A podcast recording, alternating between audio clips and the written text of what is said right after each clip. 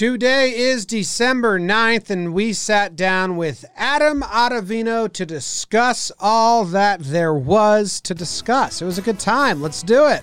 Let's talk Yanks. Talking Yanks with old John Boy, John Boy Jake. Recaps galore and weekly awards, stat lines, steaming hot takes.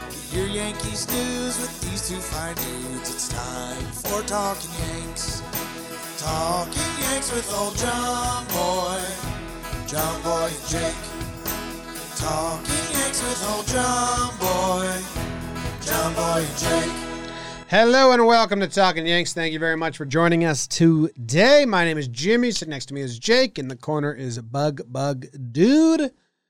We just wrapped up a conversation with Adam Ottavino, relief pitcher for the New York Yankees. It's like an hour long, so we'll keep the intro short. Jake, what do you want to tell the people about the conversation they're about to hear? James, David Mendelson. Uh, it was great, man. Uh, recurring now recurring guest Adam Ottavino, second appearance on Talking Yanks. He's uh, you know, I felt bad because when we were originally talking about the season, we, you know, Otto had one bad day. We talked about that a little bit. Uh, but then we were grooving, man, and I, he he gives open answer, open answers. Open answers. Ian Anderson. Uh, he gives open answers, and he talks like someone that grew up in New York, gets media, gets being an actual Yankees and sports fan. So it was it was really cool, man. Otto's Otto's the dude. Yeah, st- at the end at the end of the conversation, we dive into I'm like, so you grew up a Yankees fan. You listen to the fan. He's like, yeah, I'm in it. I'm like, we talked about like how Yankees fans can be very harsh and boo, and got his opinion on that as well as his usage over this season. Um, the rumors about maybe him being uh, traded this offseason. Ignored a call from Zach Britton. And then I ignored another call. I think Chad Green called. I think Chad Green called the second time to say, Chad hey, Green doesn't have a cell phone. Maybe okay. Maybe it was Kahnle. Someone called to let him know, like, "Hey, dude, Zach's Zach trying to get in touch Yeah. with you." Yeah. All right. Well, here's the interview. It's brought to you by John Boy Media's Winter Meeting One Day Extravaganza. Tomorrow, Thursday, December 10th, we will be live for eight hours straight from noon to 8 p.m. with guests each hour as we go. Michael K., Jeff Passan, Should we leak another one right now? Buster Olney, Buster Olney. Short King. and a lot of others. So Yeah. it'll be on the main YouTube channel, John Boy Media. Go check it out. Thank you very much. Here is Adam Ottavino. We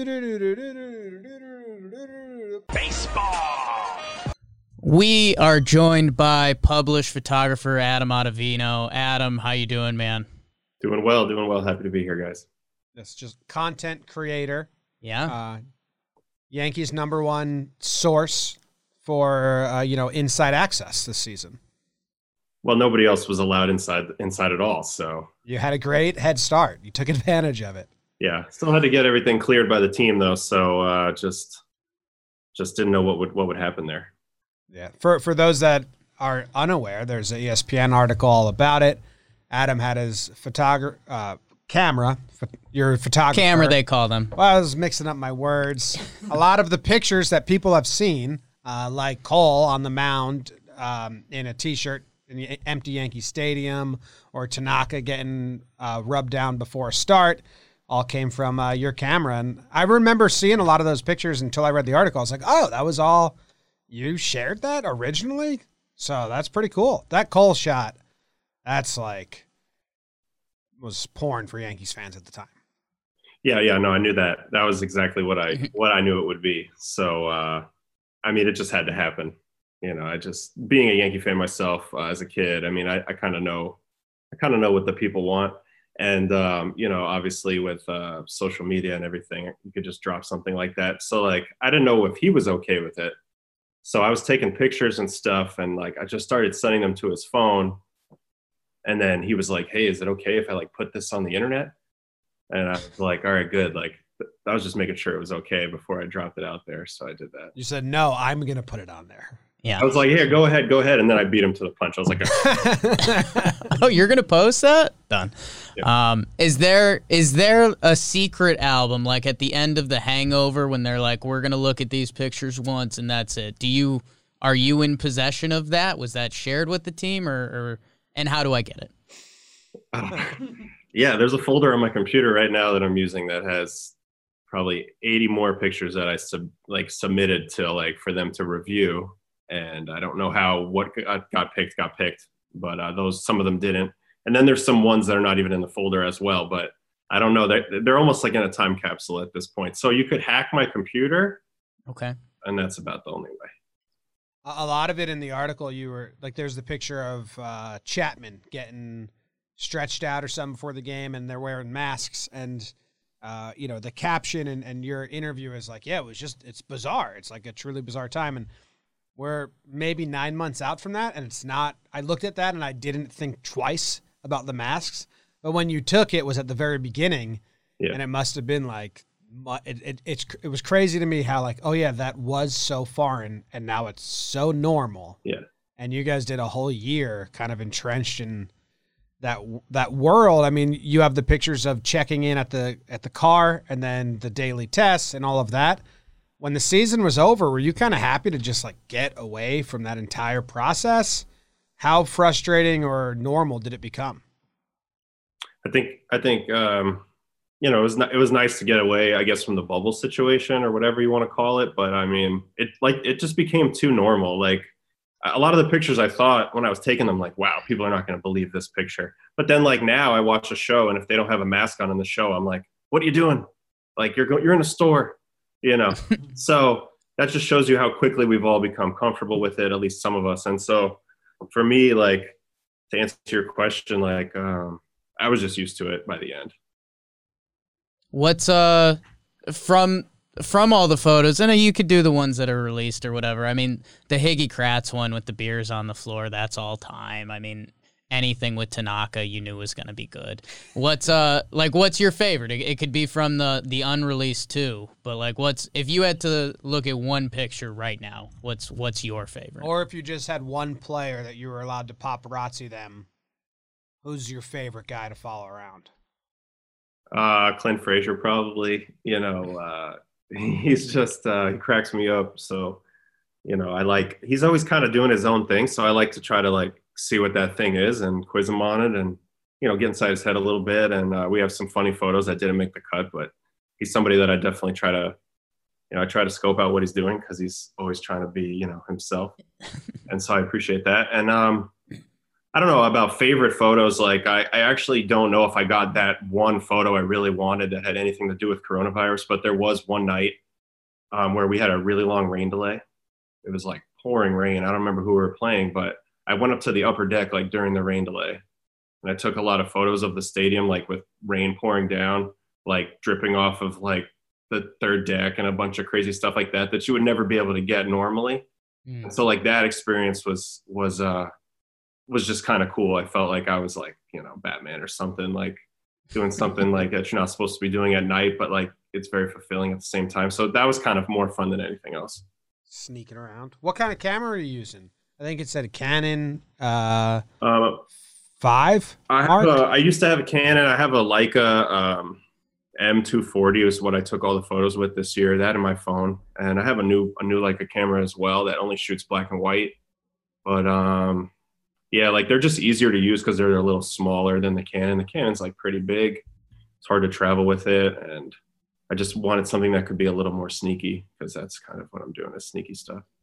D, uh, Didi had like two spring trainings ago. Whenever he had like the big ass lenses, he was on the field taking photos and stuff.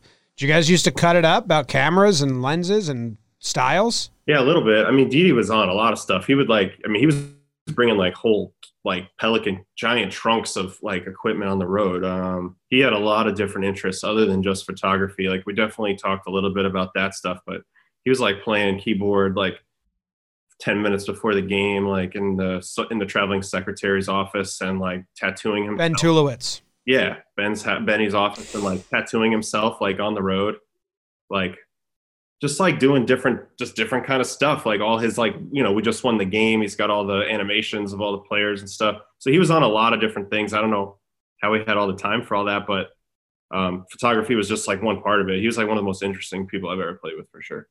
There, there was a period with Didi where it almost went too far. It's like, okay, he's got the languages, he's doing photos, and then it's like, oh, he's he's also a, a doctor on the weekends, and it's like, okay, Didi, like, well, he taught himself piano while he was recovering from Tommy yeah, John. it's like, all right, Come uh, on, man. cut Yeah. cut the tape, man. It wouldn't Um, surprise me at all if he was a doctor. Like just Yeah. taught himself, read some books. I have two suggestions for next season. Okay. One, Kodachrome. Just get your hands on some Kodachrome because I like Kodachrome pictures from the 60s. So that's just a personal just, just a preference. personal okay. preference. Okay. And I don't even think they make Kodachrome anymore. so you'd have to go through some back channels or something. One suggestion. Two, recreating old photos from past Yankees with current Yankees in the clubhouse. Okay. Yeah, we could do Like- that. Like who? What's the famous picture? It's Good. like um, Yogi pouring beer onto Roger Maris's head as Mickey Mantle rubs his hair, or something like that. Maybe it's Yeah. Billy Martin's head. Yeah.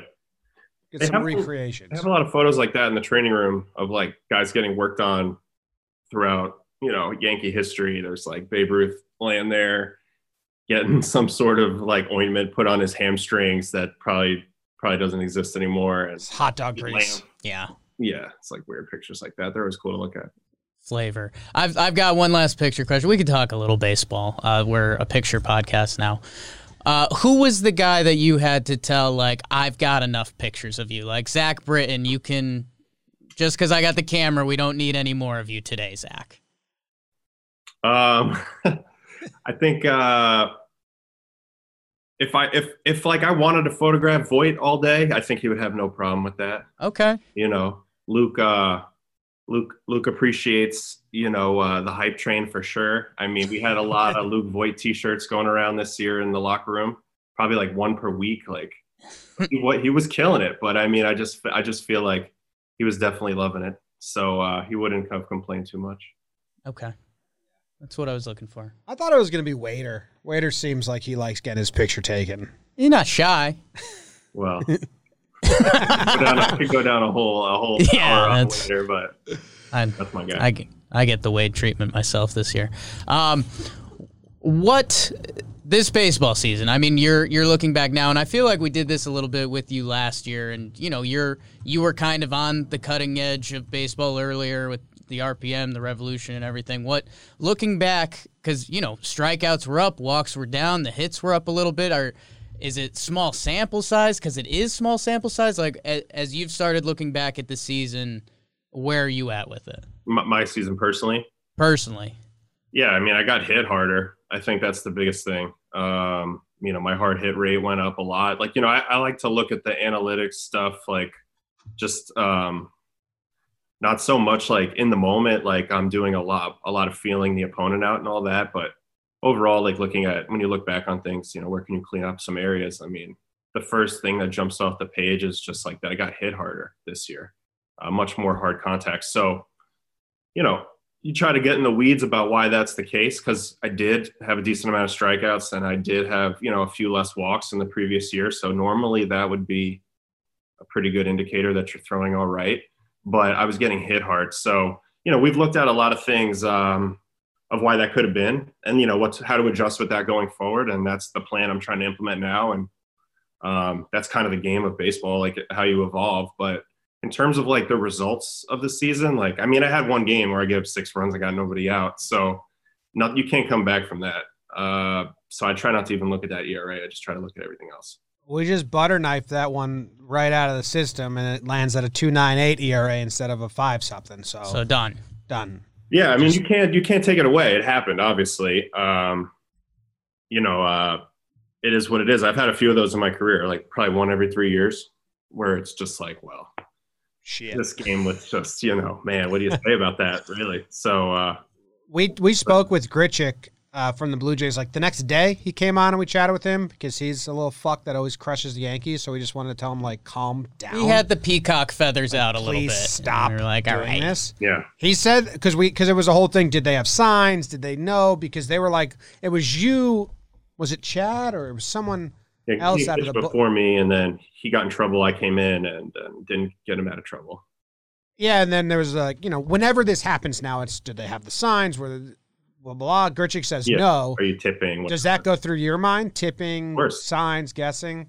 Yeah, because like in, if you look at that game in particular, like me and Chad Green got I think one swing and miss in the in our outing, and like Mhm. that's not typical. Like we both have high swing and miss rates, so you know we have people on the you know on the staff for the Yankees that are big into like checking you, making sure that you're not tipping and this and that.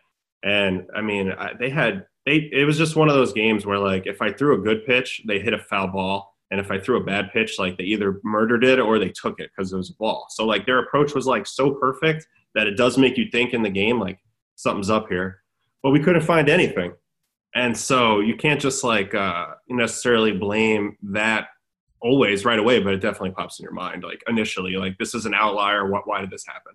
You know. Yeah, and I think Chad. Well, I don't know if this is confirmed, but we were told that there was a period where Chad did find out he was tipping a little Yeah. and and change, and you can see in his game logs like a quick like a little blip and then a change. I don't know if that was the same error or not. So It was, I mean, it's uh, common for you guys, right? Well, yeah. Well, for Greeny, it was actually like um, a few weeks prior. He was tipping against, I think, the Mets. He gave up three home runs in one inning. Oh, it's the Nationals. Nationals. Somebody got him for three homers in an inning, like out of nowhere. And That's yeah. when he tips, he tends to do the same thing always. So he, of course, right away they knew he was doing it again. You know, so that's frustrating because like you know he's so good, and I thought he was on the way to like being the best pitcher in the league last year. The way he started off initially, and then to have a three homer game, you know, in a short season, it's just tough. Like it's tough psychologically. You're just like you don't know what to do with it because normally you have so many games to make up for that, and you just didn't have as much time. Yeah. What's your after that happens? Do you have like a bad, like a rainy day remedy? Like, are you cold shower, six Miller High Lifes, and move on, or what? What do you do after that?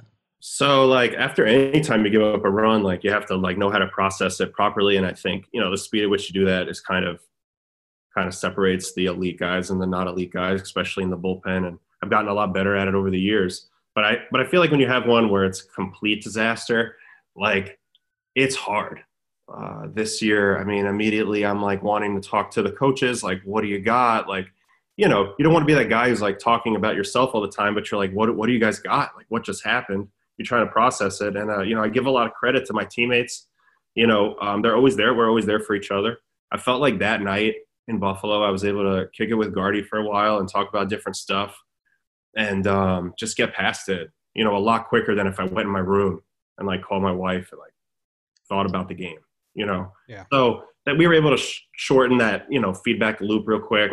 And then by the next afternoon, like the mindset was already like, well, my numbers are, are effed, like they're done, but like we have things to play for here. So let's go, you know?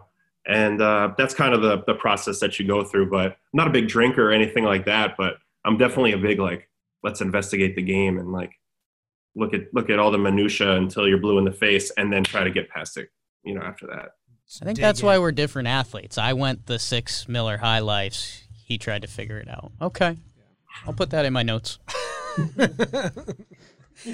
Um, I mean, after that game, you faced Toronto because you guys had so many outings against them. I Yeah. think you faced them four more times yeah after that outing, and you fared good, well. I mean, I think you went three shutout, like really clean innings. Uh, is that is that like an extra fist pump for you, or are you past it, past it, forgotten about it? It's just another game, or you're like, good, like, no i mean the truth the truth is is it sticks with you. You know who hit you. You know what happened. You think that they think they have you now. So you want another crack at them. I mean you know um, i think i pitched in two blowouts after that like to end the game. And last thing you want to do is like go out there and make it interesting and have to get chapman up or whatever like i know what that's like being the closer. So you want to just nail it down and have a little extra chip because it's those guys that just you know whacked me around. And so definitely try to bear down. You can't shy away from it. You know you're going to face them again. This is a similar thing um, that i had to learn when i was with the rockies. Like i used to get beat up by the dodgers specifically. And this one i had like the previous worst game of my career was against the dodgers. And of course the next week who are we playing it's the dodgers? So going to have to face them again. And i just remember like going and having a clean inning against them I was like proud of myself for that. It was like a big hurdle, like just mentally, like the games aren't related. You know, go out there and do your thing, and more times than not, you're going to have success. When the season started, with how weird the season was, and last and the season at the end, like you got used a lot in 2019, uh, early, late, like you, like in the postseason, all you guys got used like every single game. So we thought, you know, at the start of the season that maybe they were limiting your usage to build you up slowly and and then pounce in the in the postseason. Is there any conversation or structure about like how we're going to use you and how not? Because it seemed like, I mean, obviously the Yankees didn't use you as much as they're paying to use you, and besides that one Boston game, you're basically giving results. So I, we were wondering, like, is there any like, hey, we're going to start slow, we're going to build you up because we we want you. There's any shorter season? Is there any communication there? Are you wondering Well, the same stuff? Well, I think I think um, you know when I came to the team, you know, uh, going back to 19, you know, it was communicated to me pretty early that like I was going to be mostly used against the righties, just because you know our other relievers are really strong versus lefties. At the time, Kahnle is like unhittable versus lefties. Chad Green's good. We had Betances, Britton, and Chapman. So obviously you see that right there, and I'm like, sure, no problem. And so that's kind of how it played out in the first year. I pitched mostly against righties. Me and Tommy flip flopped a lot of innings uh, based on who was coming up. Obviously, they let me pitch against some lefties, but I felt like you know that was just kind of my role, and it was working, and we were rolling. And then um, you know coming into this year, it was probably going to be more of the same. Tommy blows out first game, so I'm thinking, okay, like I'm going to get more opportunities here to like you know do what I've always done on other teams, which is just like pitch a regular inning, and that never really like manifested itself this year. And like before I knew it, like it was over. So you know, I think going forward, obviously, it's not a situation I prefer, but I think like you have to try to fit in with the context of the team and understand like what it, what each team's trying to do to win. I do think this last year, you know, unfortunately, I just never got into a great rhythm uh, the way that I wanted to, and then, you know, I just wasn't I wasn't able to uh, you know turn the tide enough um, by the time the playoffs rolled around, make it undeniable, as I always say, and uh, it just kind of played out the way it did. It was wild, man. I mean, from from the fan perspective, because going back to 2019, there was kind of that. There were so many injuries that year that there was that build up. Kind of last week of the season, it's like, all right, we'll give these guys one more shot to be healthy, and you felt that this year again.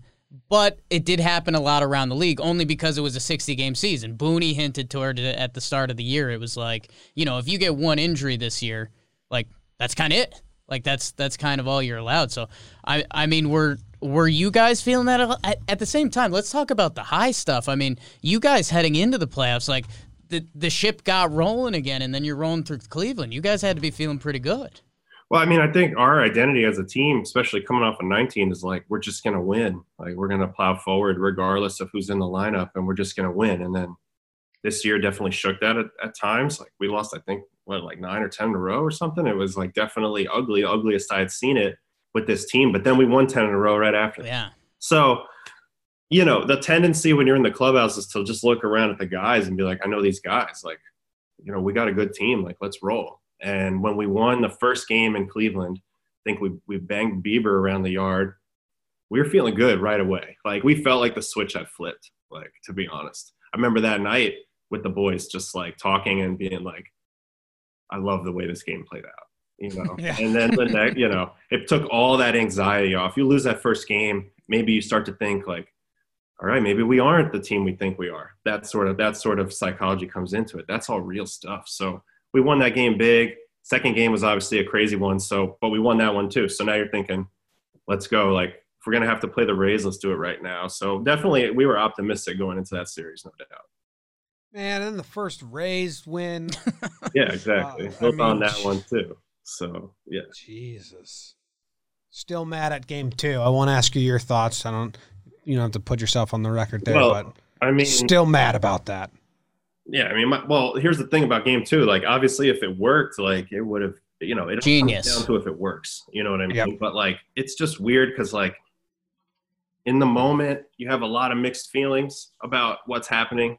Like, you're like, you're thinking like, what do we have to do to win? At the same time, you're thinking, I'm thinking about my guy Jay Happ, who like pitched great this year and Yeah. deserved to have a start. You know, but I guess I'm always a proponent of like the managers deserve to make the calls. You know what I mean? That's their job. So like, it's tough. You feel both ways. Like, you want something for your guys, and you want something. You want to just win the game, and it didn't work, and it felt like a bad idea after the fact. But that's because we lost the game. You know. And also selfishly, I'm thinking to myself, oh, Zach Britton's calling me. I'm just gonna give You can He answer can it. join in. You can answer it. He's a friend. Probably talking to me about union stuff. I don't know. Not as fun. Um, and then, like selfishly, I'm thinking, how am I going to get in a baseball game? To be honest, so Yeah. I'm seeing the plan. I'm like, hey, I have a chance. If they putting righties in off the bench, they might actually Yeah. put me in this game. And I did pitch in that game. That was the only game I pitched in. But I, but you know, so I didn't want it to happen, but I wanted it to happen. You know what I mean? Like it, Yeah, yeah. it didn't work out. Another team did it. Another team kind of went opener to starting pitcher, and Dodgers. they, th- you know, they got a ton of love for it. So it was the, and then Cash had that aggressive end of the year interview that was like Happ's pitched out of the bullpen. Yeah, But who pitched against us that game? Glasnow. No, uh, no. Game two. Was it? It was Glasnow. Yeah. Yeah. then He Morton was good. game He three. pitched good. Like Yeah. always like if maybe if we rate that game then it wouldn't even matter you know but it's just that's that's that's baseball you know it looked Or was Crazy. was it Morton or is it Glasnow? Glass now. Glass. Glasnow. Okay. yeah He's not that hot, right? no not at all not at all Yeah. Okay. All right. We're on the same page He's there. too tall. We're on the same page there. Yeah, that's what I tell girls. that guy's I'll, I'll tell you though he's definitely a guy that like when he's doing stuff in the outfield like his throwing or his running like other people definitely watch that You tune in. Take Yeah. notice. like Yeah. wow, look at that athlete over there That's fair. Do you talk to Gerrit Cole? I, I know you guys were throwing together in the front yard beforehand. Do you ever walk up to him and be like, "Hey, how about Ji-Man Choi? What's up with that?" oh yeah we can, i mean please i live to give gerrit crap like live, live so any opportunity i can to you know stick whatever knife i can in there and see how he reacts i do and what do you well you know he's aware of the ji-man choi's situation but he just feels like because this is gerrit like i just need more chances at him you know Yeah. so so he's right but i mean i mean of course yeah of course we all do i mean that's the nature of you know how it is as uh, teammates I tried to find. I was gonna make a whole video on it, and I kind of scrapped it because it was a lot of work. But I tried to find any other recent like Hall of Fame pitcher, and see if there was someone who had th- as high of an OPS as Ji-Man Choi does in over 25 plate appearances. I couldn't find any. Really. Like the like he crushes Cole, and it's off every pitch. So like dumb. Cole's attacked him like 20 different ways, and he Yeah. still just gets it hate done. it. Nuts. yeah, the Rays have a few guys that like they clearly the matchup works for them. You know, Brosseau off Chapman, whatever. So Yeah. it seems to be you know they have the right piece plugged in, or at least they did this year. Man, how was that with with the Rays? I mean, everyone's building it up like animosity, and the Rays have some quotes, and and Kevin Cash has quotes, and you know we're all eating into it. Is there actual like within the Yankees with you guys after those games and and the Chapman stuff and the Brosseau stuff? It, do you think there was really like fuck these guys or or bad blood, so to speak? No, I think maybe they had more bad blood with us than we did with them. I mean, I think like, you know, there's some obvious, like when you play a team a lot, you know, they become a thorn in your side. They do some things you don't like. It, it gets annoying, but I don't think there's anything like that they've done outwardly that's that bad. I mean, they pitched DJ inside, you know, because because what else are you gonna do? And unfortunately, some of their guys throw 98 and have no real idea where it's going. So that's the sketchy part of it all. But they're not trying to hit him. You know what I mean? Like they're trying to get him out. So I don't think we have any animosity in that way towards them. We just want to beat them. Like I think part of the Yankee thought too is like we kind of I kind of don't like the style of play that they have. So a lot of us don't really love it, and we want to bring death to it. You know, like we just want to be the Yankees and and whoop them whoop their ass. You know, but I mean they keep beating us. So Yeah. this year especially, like you got to tip your cap to it. Yeah, Yeah. especially like Randy. You were getting pretty frustrated with the Rays brand of baseball towards the end of the World Series because it's not. I think it's bad for the growth of baseball Yeah. and bringing in casual fans. I, I, do, I do. It's like very old manny, but I, I do think like no 12 year old wants to watch what the Rays are doing. Uh, they don't they, they don't have a recipe to build superstars or you know eh, but Randy did but I guess like it's just not it exciting. nuts. Yeah.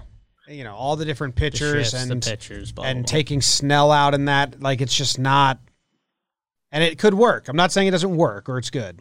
I just think It's not like- bringing in new fans. It's like a player. Like you want. I actually think you want there to be more correlation between your payroll and winning, though. So it's frustrating sometimes when they Yeah. kind of like short circuit the system and make everybody think that they can just do that.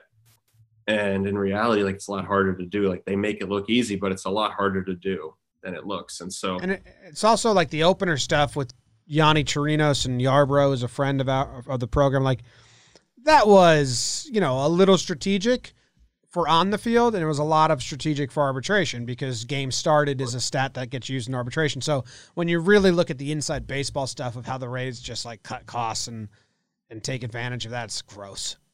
like this sucks. Yeah, and like I know, like we one thing that we did that bothered some of the relief pitchers this year was like you know Cash talking about his uh, his guys out there, and I'm like, yeah, but like how many of your guys are hurt? Like we were kind of frustrated, like they just they'll just abuse anybody and send them to the next team.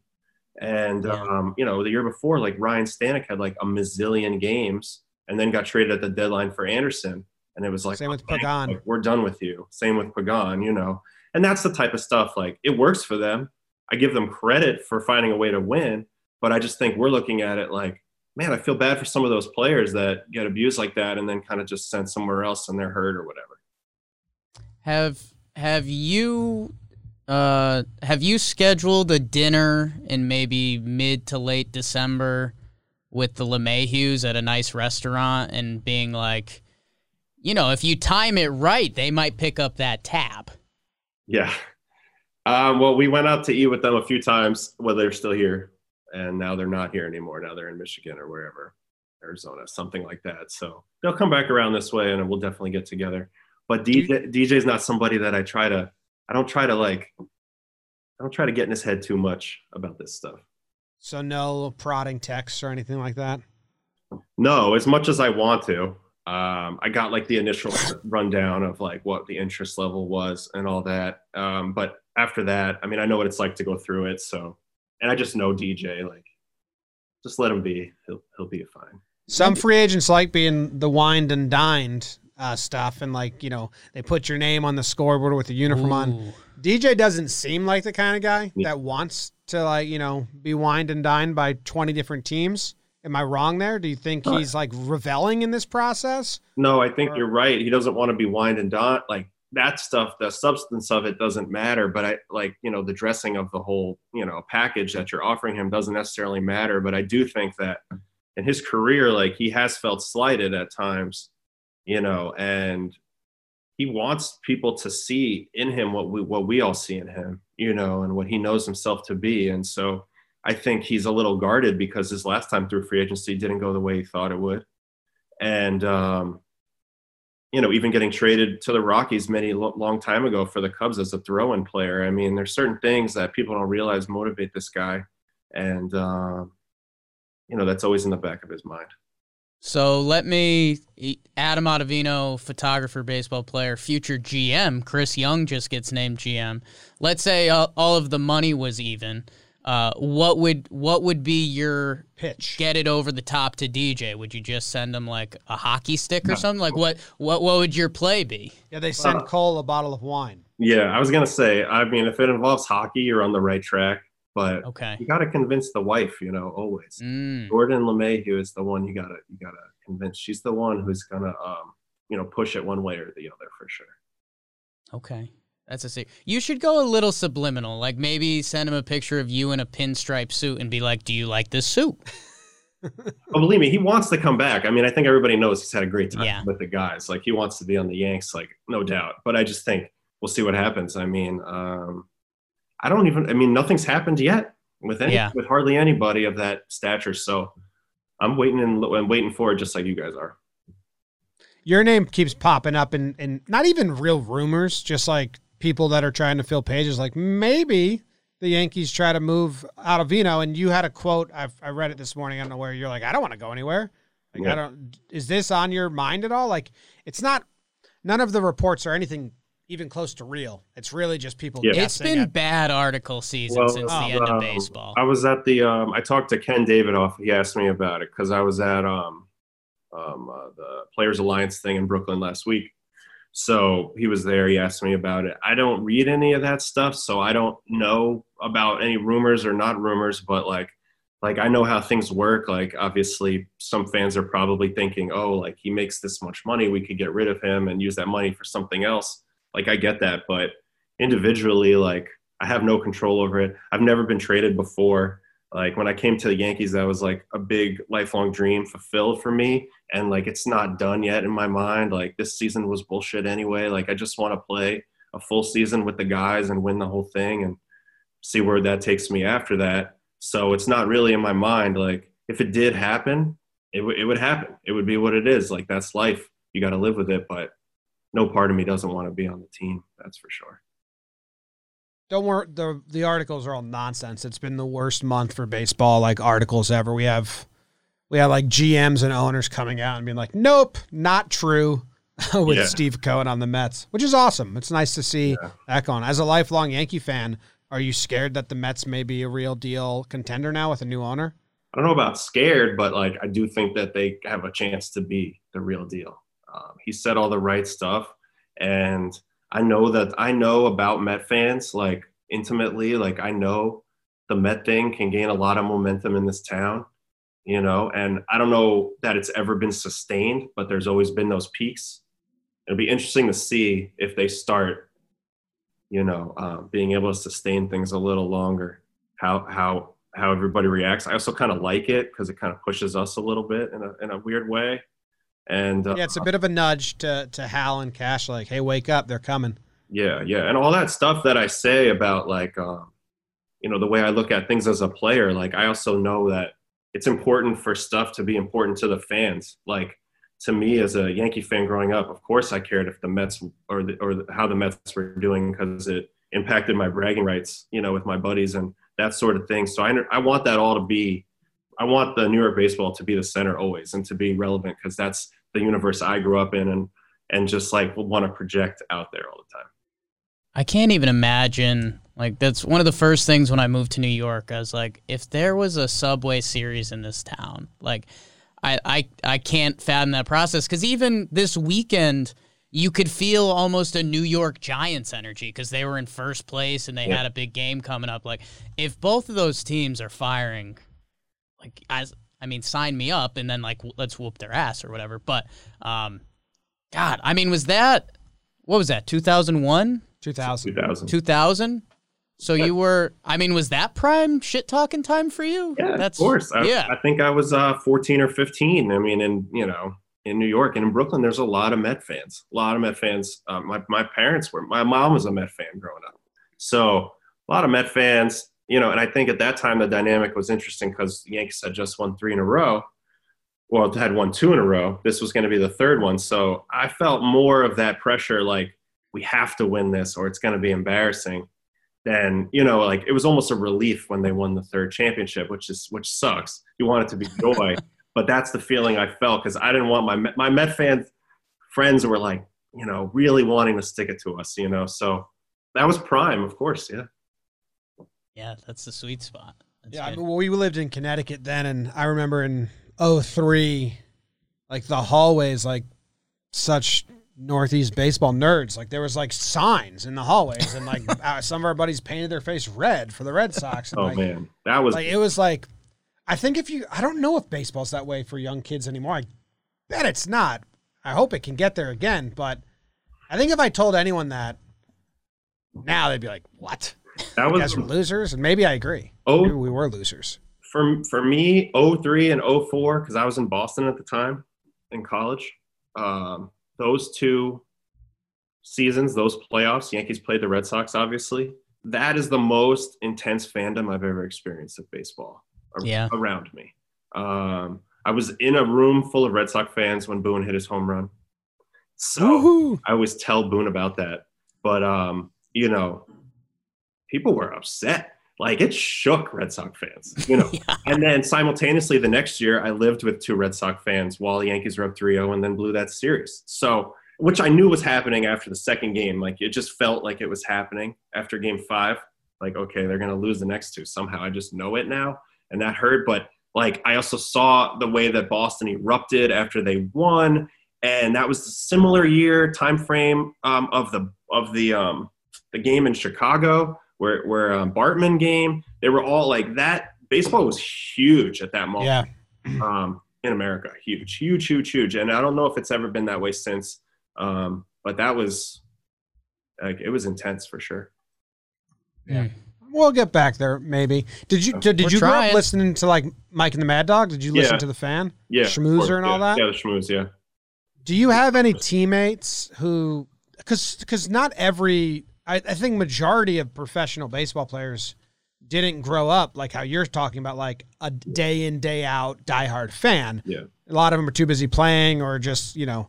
Yeah. They find a guy they like. and that's what I always loved what CC says about like, no, I'm a I'm a crazy Raiders fan, so Yeah. I understand the fan mindset. So I never get too upset when people are screaming and yelling about us. I think it's good. Do you have yeah, do you have any teammates that like are the opposite? They're like, man, these people are crazy, or man, yeah, Mike, the radio is crazy here, and you're like, hey, that's what it is. for sure. I think I think there's. I mean, I play with guys that it, to play on the Yankees would be their nightmare.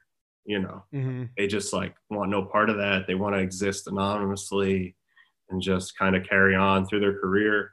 And then you have guys like LeMahieu who like adopt listening to the fan, like because he's in New York and you know he just like loves all the talk about things. You know what I mean? Where you know I have to turn it off now, but like growing up when I was a kid, obviously that was just the culture. Like Steve Somers at night, you know, Mike and the Mad Dog during the day, like my dad would listen to it. He would he would say like, you know, what do you think of these guys? You know, that sort of stuff. Reading, getting the paper, always going right to the back, like flipping through it, looking at the standings, all the upcoming stuff. I don't think a lot of people definitely grew up that way. Um, so I feel I feel uniquely connected to it, and I try to explain sometimes like Yankee stuff to other guys who are just curious, like why is it this way? And I'm like, well, you have to go back to this year, and like this is Yeah, so I end up being kind of that local historian Liaison. a little bit of the New York baseball scene, definitely. That's Like- awesome. Well, it's awesome that it's appreciated, and, and sometimes it sucks. Like like as someone who is part of it and grew up in it, I mean, there's a lot of times where we are like, God, Yankee fans are brutal sometimes. Like this is a nightmare. But I also appreciate it at the same time because it's different than anywhere else. So it's even I have like tug of wars with how intense and dumb it can be at times. I mean, listen, like I, it's passion. I think we need passion in baseball. Like I'm all, I support the fans' rights to, to boo their team, to cheer for their team, to be fanatical about their team.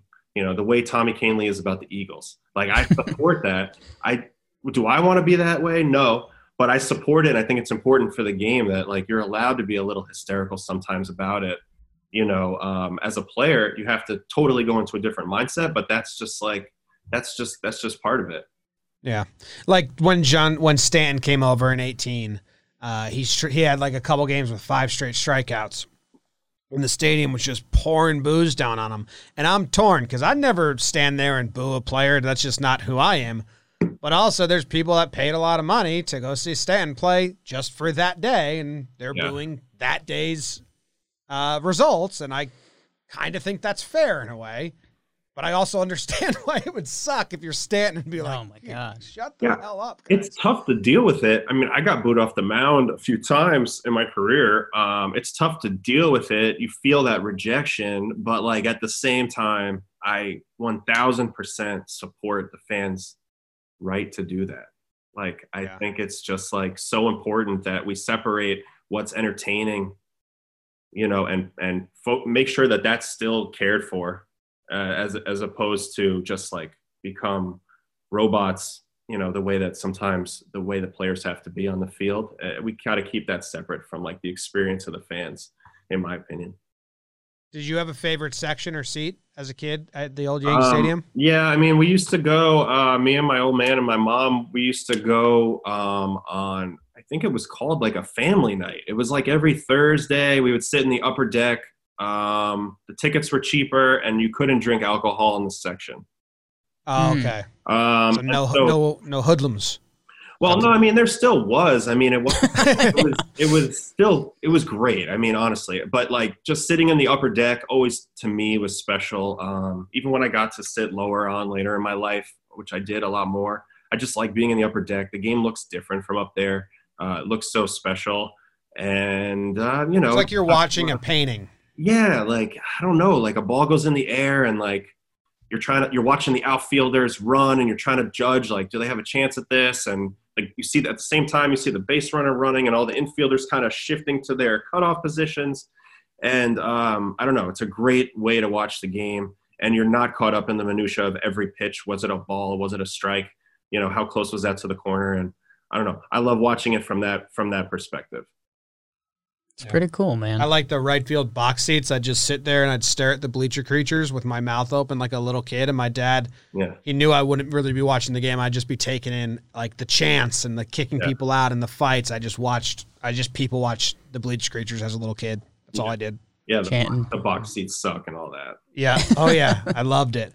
Uh, guys would get kicked out of the bleachers and then they would re-enter into the right field box seats because they couldn't get because it was separate e- exit and entrance and then they'd come into our section and yell i got kicked out it's like it's like a whole party over there it was awesome it's the crazies, man. Yeah. It's the crazies. do you still have your lab in new york No, no, I could get it back, um, but there it seems like they might let a few of us throw at the stadium um, when when we need to. So I haven't been. I've been doing it at the house. Like I've been able to set up like so, like a semi lab here, but um, yeah, uh, i'm trying to strike out Plouffe and blitzball so i was going to see if i Mhm. could come you know just get those rapsodos figure out my release point Yeah, well, like I got rid of the lab because it didn't make much sense anymore if I was going to be able to use the stadium, which I did last off season. That's and, um, you know, just why why spend money? And then this year, of course, now it's like, oh, I should have had it the whole time. but um, Did I- they did they ask you for help on how to you know the Yankees started using all the Rapsodo cameras they set up everything before live ABs and stuff yeah, they don't need my help. They, they have plenty of plenty of really smart people. They have a lot of manpower. They know how to do all the technical side better than I ever did. Um, initially, um, like when I signed, they did come to the lab, like some of the analysts, and like talk to me about like you know implementation. Like, so how do you actually like use this stuff in real life to get better? And so I talked about a little bit like that, and obviously uh, the game has accelerated even since that point. Now it's just kind of normal for everybody to be using this stuff. Um, but Cool. yeah, I wish I, I wish I still had it because it was a lot of fun. As as always, if you need any Altuve or Alejandro Kirk stand-ins, we are here. Um, Alejandro Kirk, guy rakes. Dude, I mean, I don't get me emotional because I mean, seeing a guy in that build doing baseball is part of like we're talking about the beauty of watching a game from the upper deck, and you're not in every pitch, but the beauty and the motion, like the fact that he is built like a mini like tank you with uh, engine. a couple pillows in like your- me after Yeah. Thanksgiving, Yeah, and he can be a s- like a good young catcher. you've got nowhere like- to throw him. You, he's got no strike zone, and, he, mur- and he murders everything. So what are you what are you supposed to do? I I would ask you. Um, Yeah, we were trying to don't figure know. it out on the fly. We were like, we don't know him. Like, how do we get him out? He's raking. What, what do we do? You know.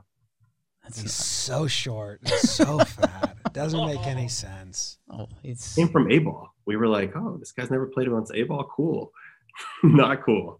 You know. Yeah. and it's it's so funny. The scouting reports on him were like, I don't know. He's been really good, but we just don't see people built like that. the scouting reports for him were like sometimes some come and they break the mold we don't know That's how- that's how Altuve was too. People didn't Yeah. think that would work, and it just kept Yeah. working. You know, Him, Petey. Hunter Pence. Yeah.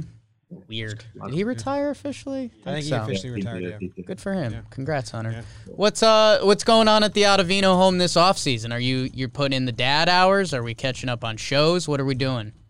I'd say both of those. I mean, my my life is, you know, I'm just locked in on my baseball stuff and then my dad's stuff. Um, got a five year old and a two year old, so you know, it's been it's been an interesting year. I've been spending a lot more time with them than I probably ever have before, um, and it's been great. And it's just cool to you know, kind of be a dad, do dad stuff. But I mean, other than that, yeah, I mean, we we, we watched some shows. You know, I was big on um, Queen's Gambit, and uh, we watched The Undoing, that type of stuff.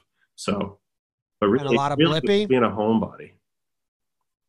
A lot of what? They got you watching Blippi, Coco Melon. No, no. They they my my uh my younger one is hooked on Moana at the moment. And my older one is like is like watching old Magic School Bus stuff and like Okay. Awesome. yeah, so Don't I let try to start point the her Blippi stuff. I have a little more influence with the 5-year-old so I try to point her, you know, in the educational directions. They rebranded Magic School Bus, Yeah.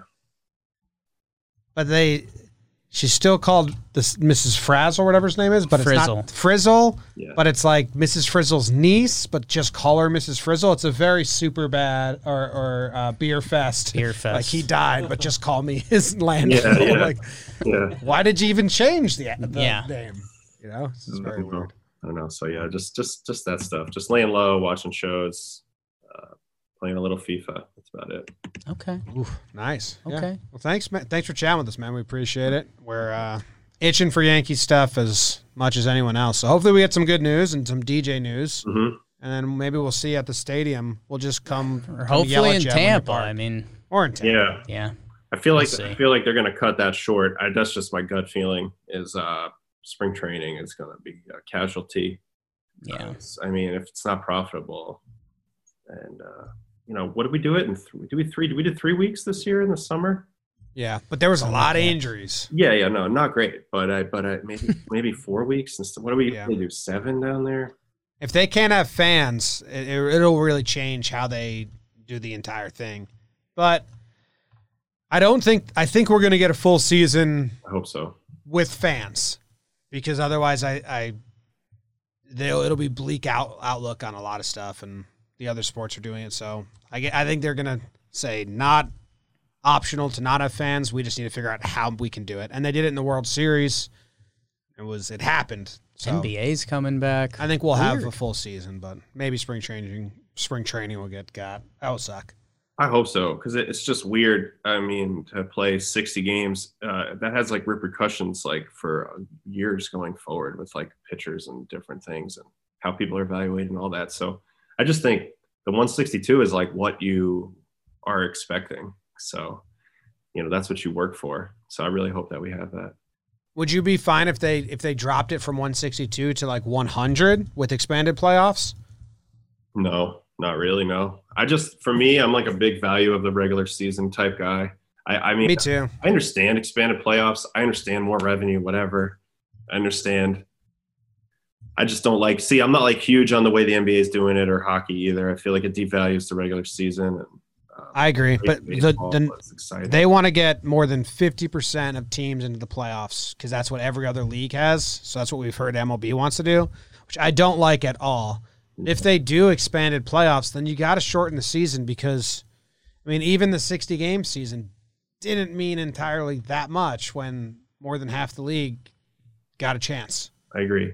I agree. Yeah. I, I I just I just think, you know, baseball is like a different type of fandom. You're you're kind of in it for six months. You know, you're checking in, even if you're not watching the games, check the box score. You know, find out. You kind of feel connected to the team over the long haul, and I just feel like that's just so important. Like how you do through the long haul. That's like what all the other players in history had to go through. I don't want it to be different. You know, in that way. So that that would be disappointing to me uh, if they shorten the season. Plus, like in my job, uh, of course, there's selfish reasons too. Like in my job, like a big part of your value is like being able to pitch in a crap load of games and provide that type of like reliability. So if you start shortening things, um, it's going to really the whole pitching staff model will get totally shifted in one way or the other, and then everybody have to adapt. Yep. I'm, I'm you talk like a the norm. baseball fan. Yeah, baseball fan. Yeah, Yeah, An existing baseball no, fan. I do like it. I do like it. Um, you know, Yeah. It is what. Do you need us to do anything on the internet streets? Do you want us to start any rumors? Uh, No, I don't Okay. really. No, I mean, no. I'm. I like I said. I mean, I listen to you guys sometimes, and I watch Plouffe's show. You know, when he has the guys on, because I think it's. You know, I like to know what people are thinking. But um, I uh, I don't really I don't really like consume much of the normal baseball stuff um, articles anymore. It's fine. We do a, a decent job sometimes. That's our tagline. Yeah. No, I, I mean, I It just is? like that you guys actually like the sport. So that's the that's the Yeah. nice thing. That's a big That's thing. a It's big That's thing. a big thing right now. Yeah. All right. Hey, thanks for hanging out with us, man. We really appreciate it. We'll uh, keep in touch and hopefully uh, hang out again. Uh, maybe see each other in person sometime soon. All right, sounds good. Baseball. And there he was, Mr. Adam Ottavino. Mr. Ottavino, Mr. Adam Ottavino, Mr. Adam Ottavino. Don't you quit. Mr. Montevino. That's the end of the episode. Thanks, everyone. Thanks. Winter meetings Thursday, December 10th. live Tune on the in. YouTube. Go Yanks. Tell them, Grams. Go Yankees.